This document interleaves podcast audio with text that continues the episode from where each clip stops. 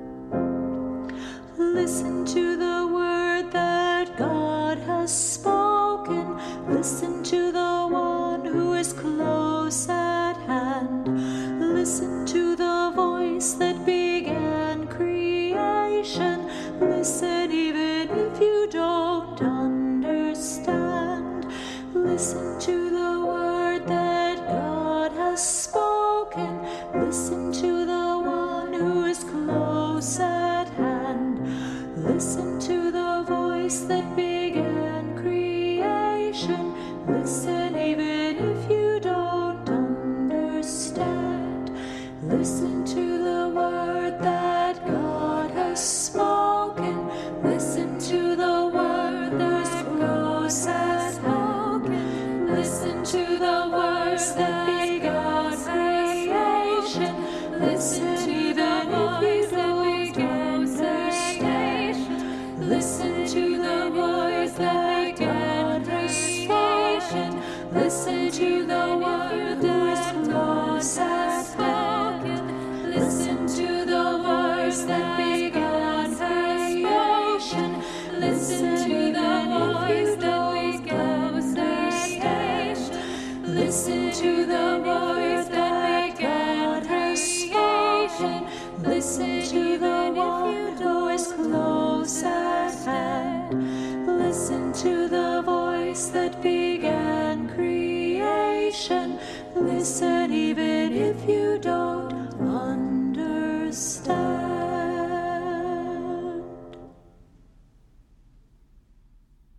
first reading this morning is from Job, chapter 38, beginning with the first verse. In preparation to hear these words, let us pray.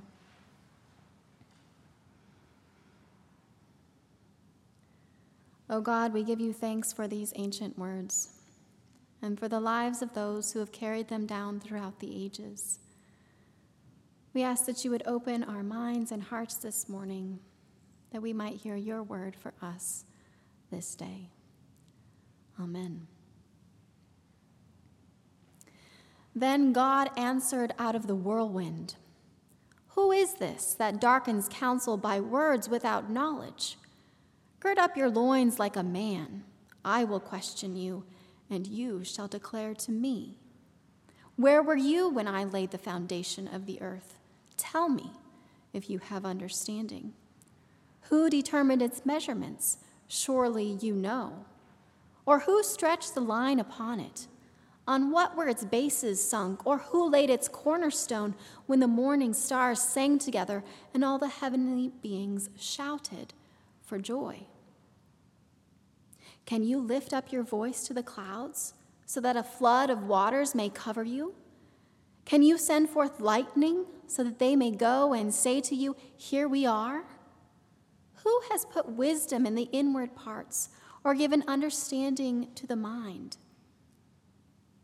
Who has the wisdom to number the clouds, or who can tilt the waterskins of the heavens when the dust runs into a mass and the clods cling together?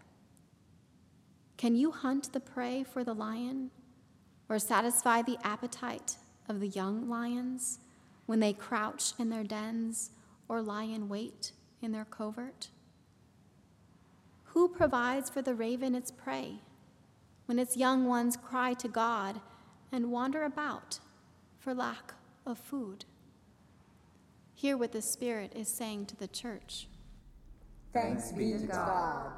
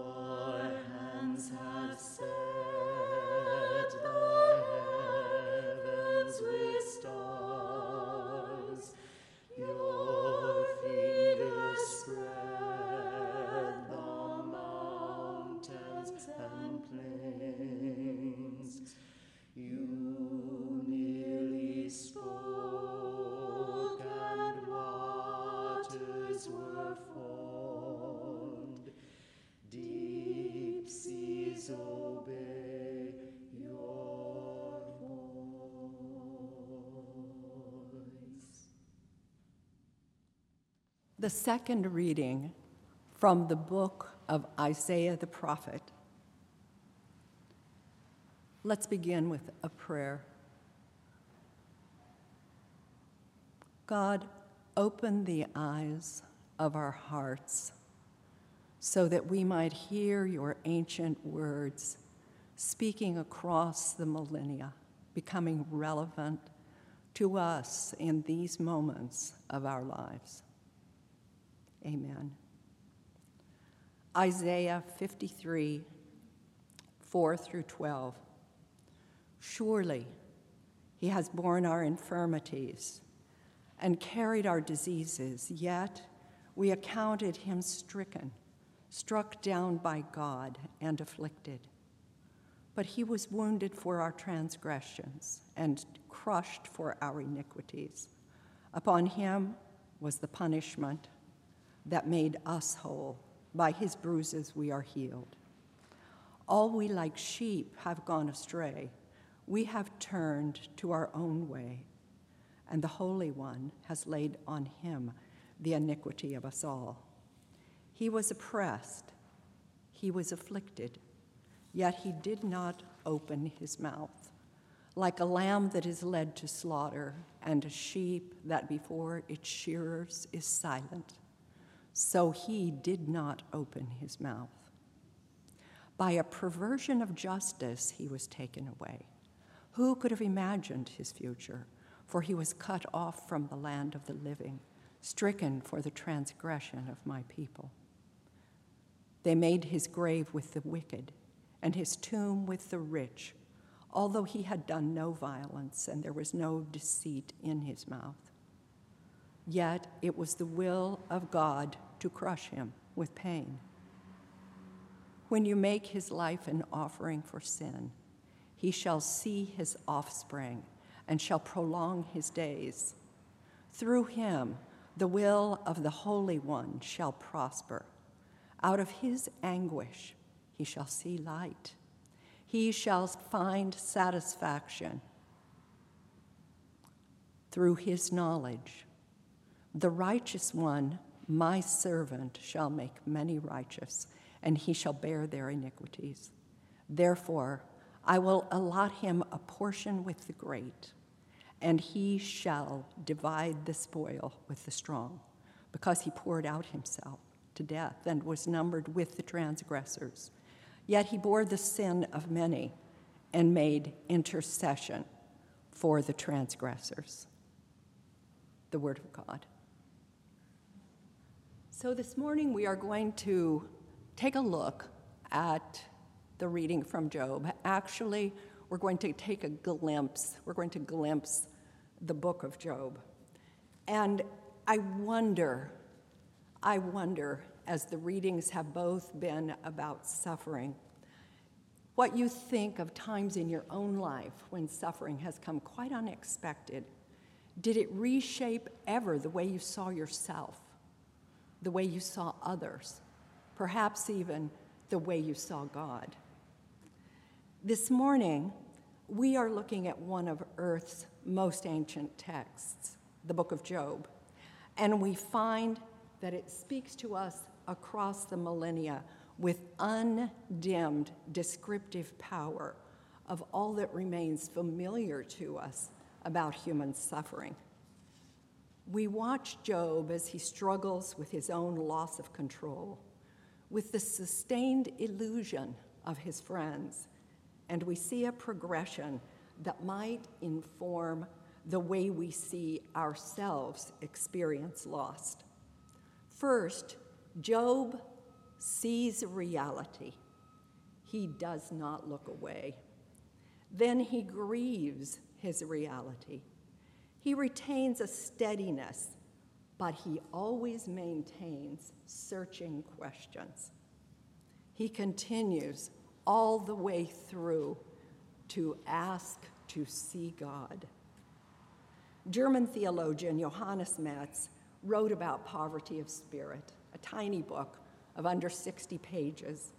Here's a paraphrase True poverty of spirit is visible in a powerless individual who is able to dwell in the full reality of being human with all its sorrows and abandonments, one who is able to abide in the defeats of life. His observation captures the book of Isaiah's suffering servant as it does Job. Over the past 18 months, all of you have done much to stay steady. And many of you address this congregation on how to do that in your homilies and small groups. Since today's reading relies heavily on context, here is a spare prologue, a plotline recap. It's an introduction to a blameless man, a just man. His wealth set him apart. In fact, he's called the wealthiest man in all of the East, the greatest among them. In this prologue, we drop directly into the action, and the action is a meeting between God the angels, and an accuser who entered fresh from roaming to and fro in the earth. God asks the accuser, Have you taken stock of the blameless, upright, God fearing Job? The, the accuser claims, Job gets a great return for being God fearing. But if you stretch out your hand, if you so much as stretch out your hand and strike Job, taking all he counts as his own, he will turn and curse you to your face. God agreed to put all Job had in the accuser's hand, save not even a finger was to be laid on Job. In what seemed a single day in the text, Job learned of total loss that included his children and their families, his servants, his livestock, in fact, all of his earthly possessions. Some lost to natural disaster, some to massacre, some to theft, others to destruction. A single survivor arrived from each location, informing Job of the loss. Job tore his robe. He set a razor to his head he kneeled to the ground. His words are now familiar to us. Naked I came from my mother's womb, and naked I will return to the womb of the earth. God gives, God takes. Blessed be the name of God. Then this plot line moves along quickly, we are again in the conversation between God, angels, and accuser. The accuser agreed that Job had endured everything and that he remained blameless, but he was determined. He upped the wager and quipped, Skin for skin. Humans do anything to save their skin. Take his health, and he will curse you to your face. Again, God accepted the accuser's wager with this caveat stop short of taking Job's life. And as you know, soon inflamed ulcers covered him from the top of his head to the bottom of his foot. Old Testament scholars, Job's friends, arrived at this point. They arrived from different cities and they belabored their points of view in pages of poetry. Walter Brueggemann, Hebrew scholar, says that Job's friends, and I quote this, live out a denial of reality. End of quote. Reality that was right in front of them. They subscribed a moral calculus of the world that they believed accounted for everything. Overly simplistic and separated from the true source accounted for everything. It was mathematical elegance. In fact, a set of linguistic equations that describe a duality. Righteous life results in prosperity, unrighteous life results in adversity, hardship, and misfortune. Though the book of Job was likely written before the Torah, we see the same formula in the Pharisees of Jesus' day. Torah obedience results in blessing, Torah disobedience in God's harsh judgment. For a lo- closer look at the way Job's three friends are handling these equations, it seems important for me to provide you with a severely reductionistic version of their arguments. It may verge on irreverence. Forgive me. Eliphaz observed the immensity of Job's suffering. He observed the immensity of Job's loss. He did the calculation. According to his math, Job was a first class moral failure. Bildad, much the same, reasoned God cannot be unjust. So, Job, if not you, it must have been your kids that sinned. Simply admit that to God and start over. Zophar echoes both of them a bit, contending that God is just, no question about that. So Job had offended, and the whole mess in the end is his fault. He gives very little support. The three have an undeviating confidence in what they are saying. They believe that they see clearly, and Job does not see clearly. They believe they are healthy souls, and Job is the sick soul. In his book, Reality, Denial, and Hope, uh, Brueggemann highlights the ideas of a man named Richard Beck. And if you would like the references, I'll be glad to give them to you. But in it, he looks a bit at the sick soul and the healthy soul in the same way that Jesus does. Remember when he said, They are blind, but they think they can see? They are sick, but they do not know they need a physician.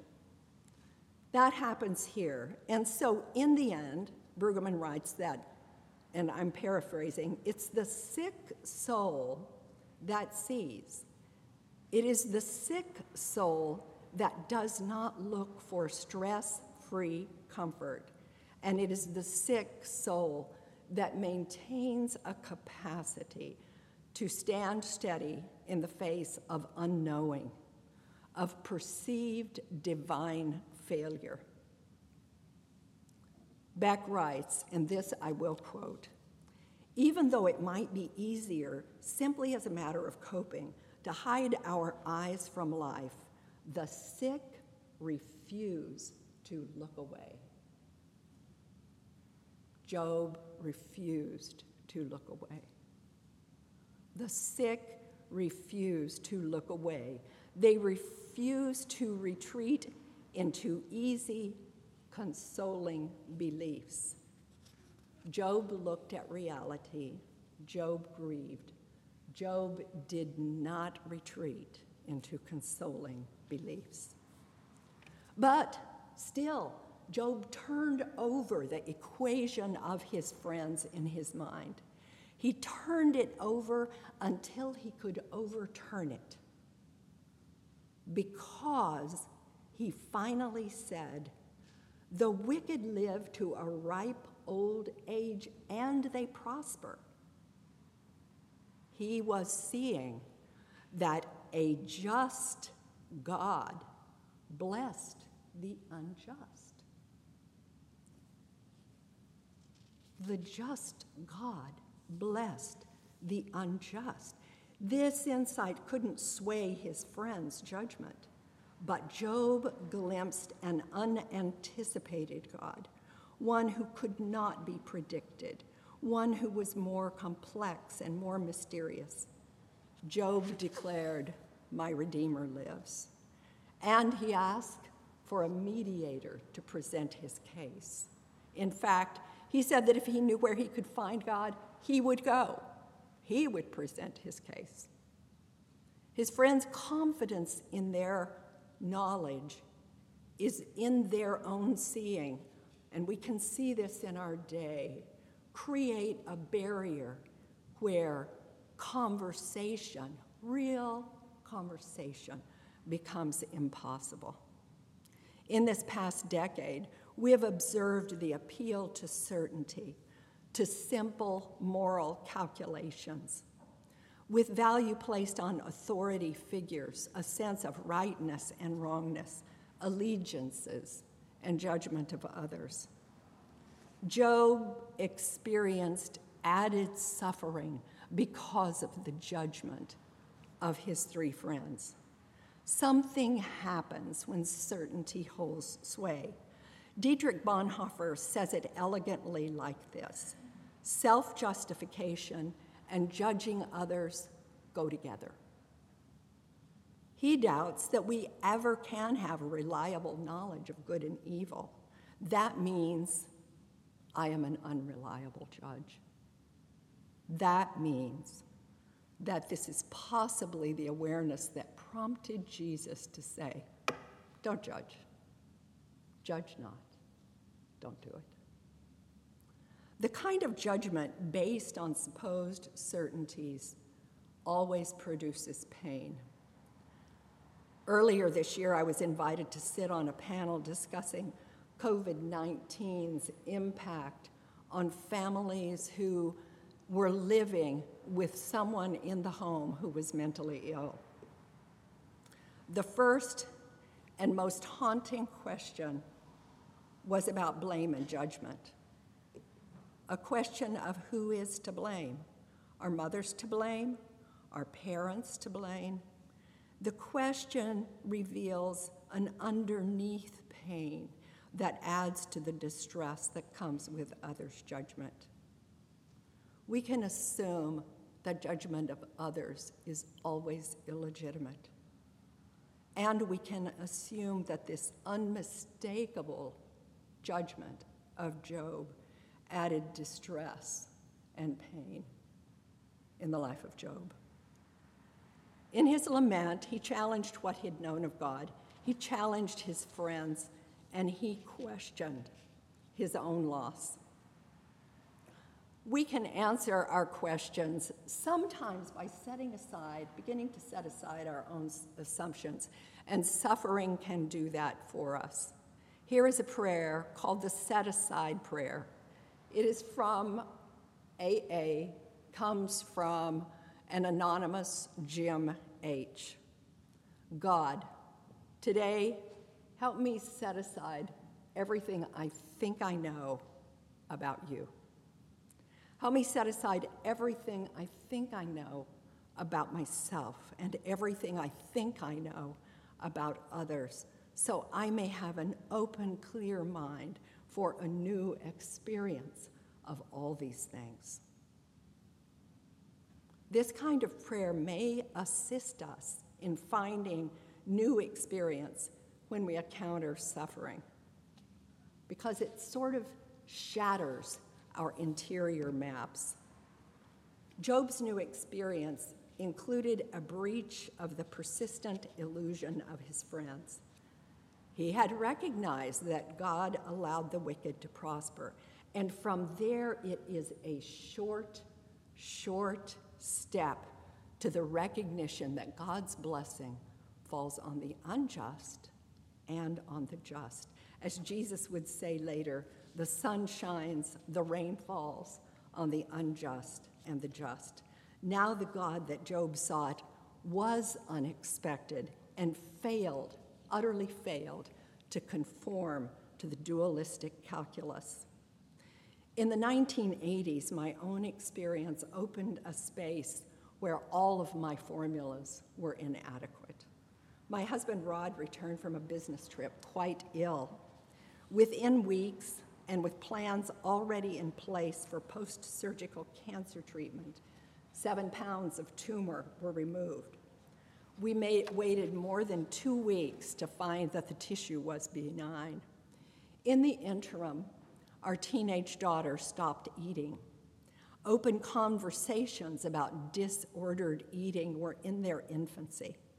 While these losses were still fresh to us, our young son, like three of his great uncles, was diagnosed with insulin dependent diabetes. Reality, reality, looking away from such reality carries dangerous risks.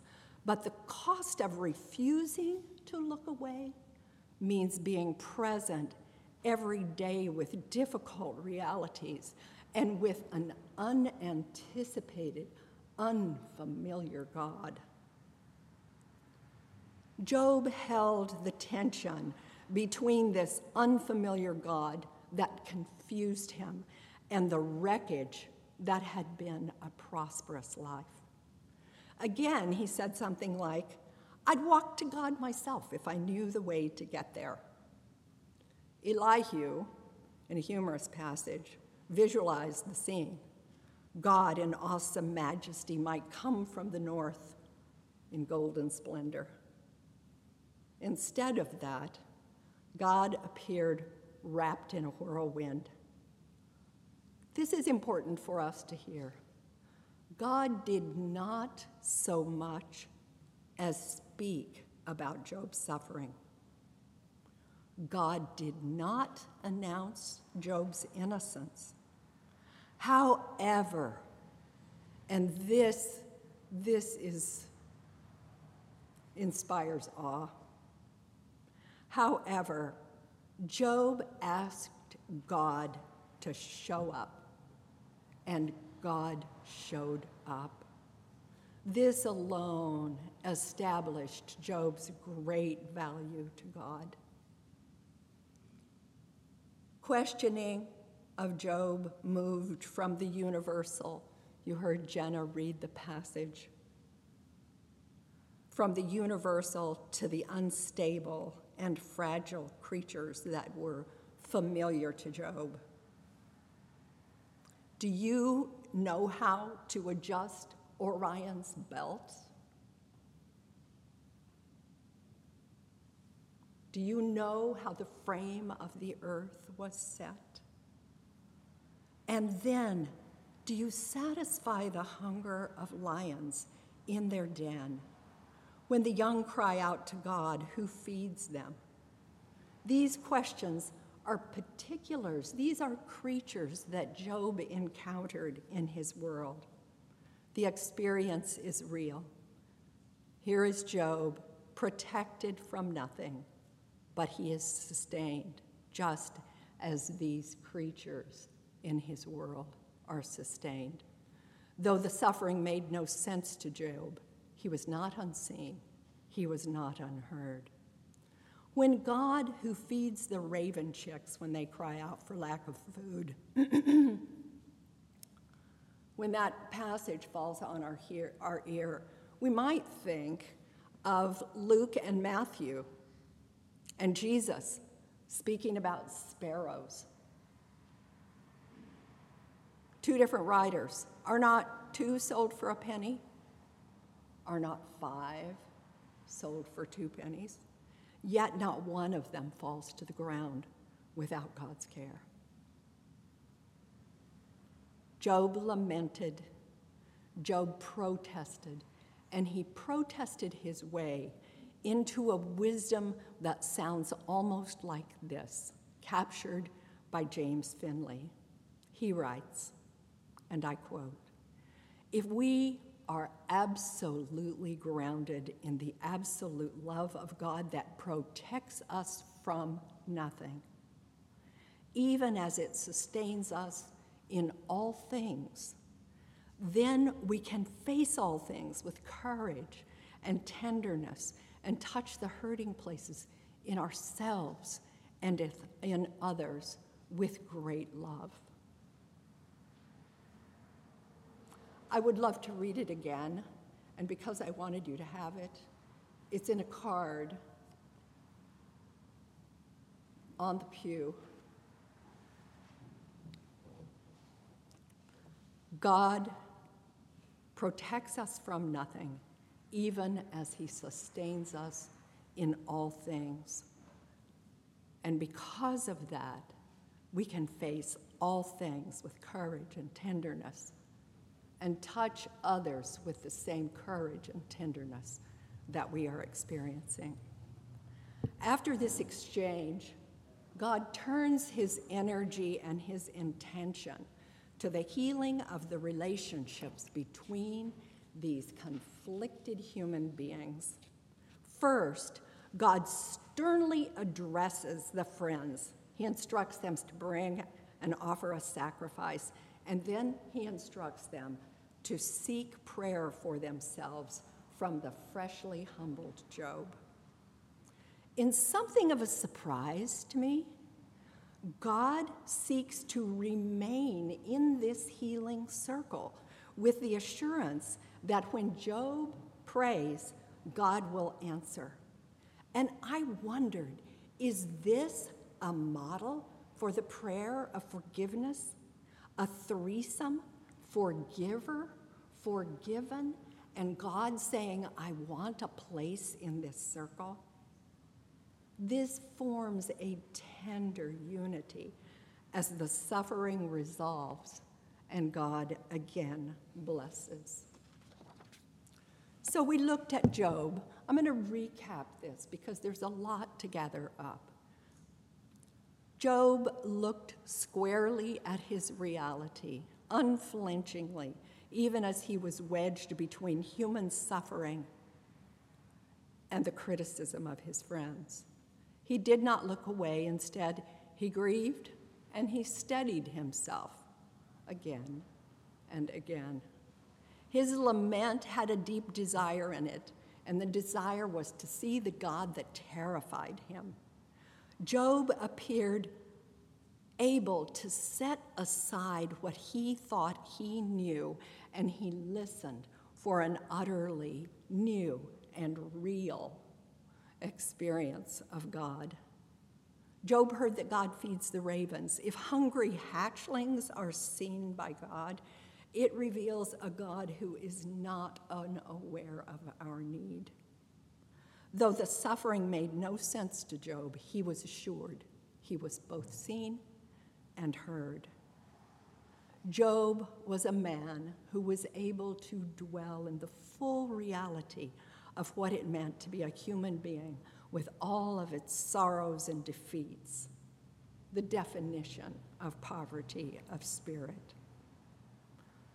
God then wrapped his arms around, drawing these friends into a healed relationship in which he wanted to be a part. God claimed a place in their circle of forgiveness and restoration. This circle and this invitation is ours today. God wants to be a part of our circle.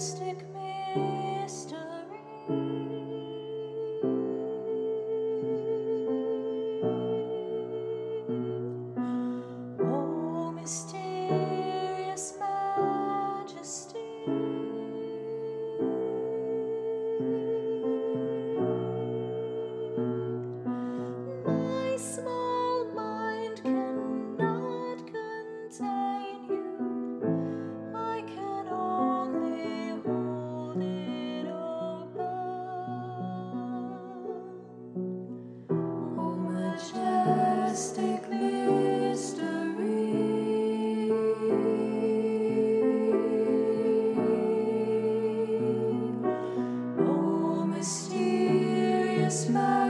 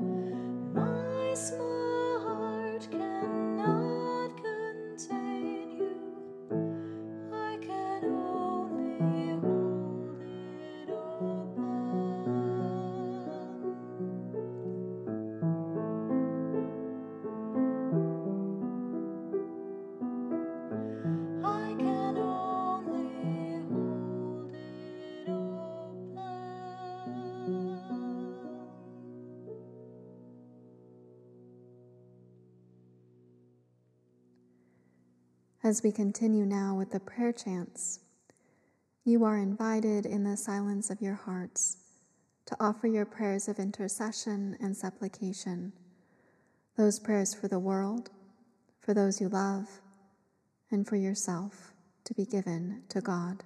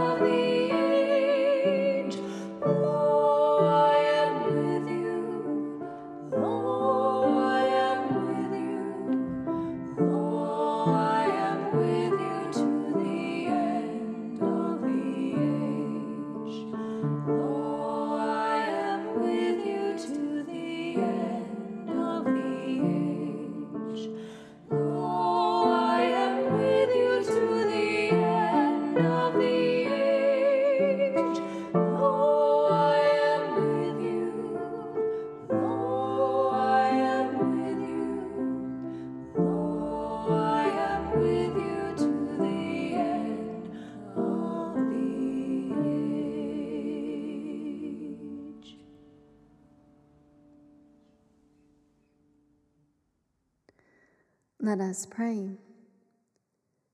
Eternal Spirit, living God, in whom we live and move and have our being, all that we are, have been, and shall be is known to you, to the very secret of our hearts and all that rises to trouble us.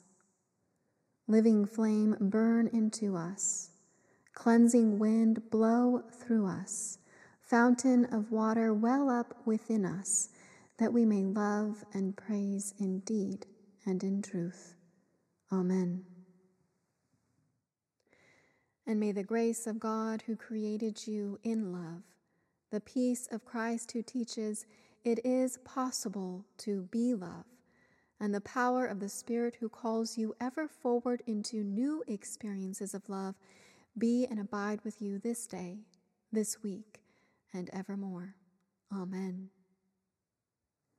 Go in peace.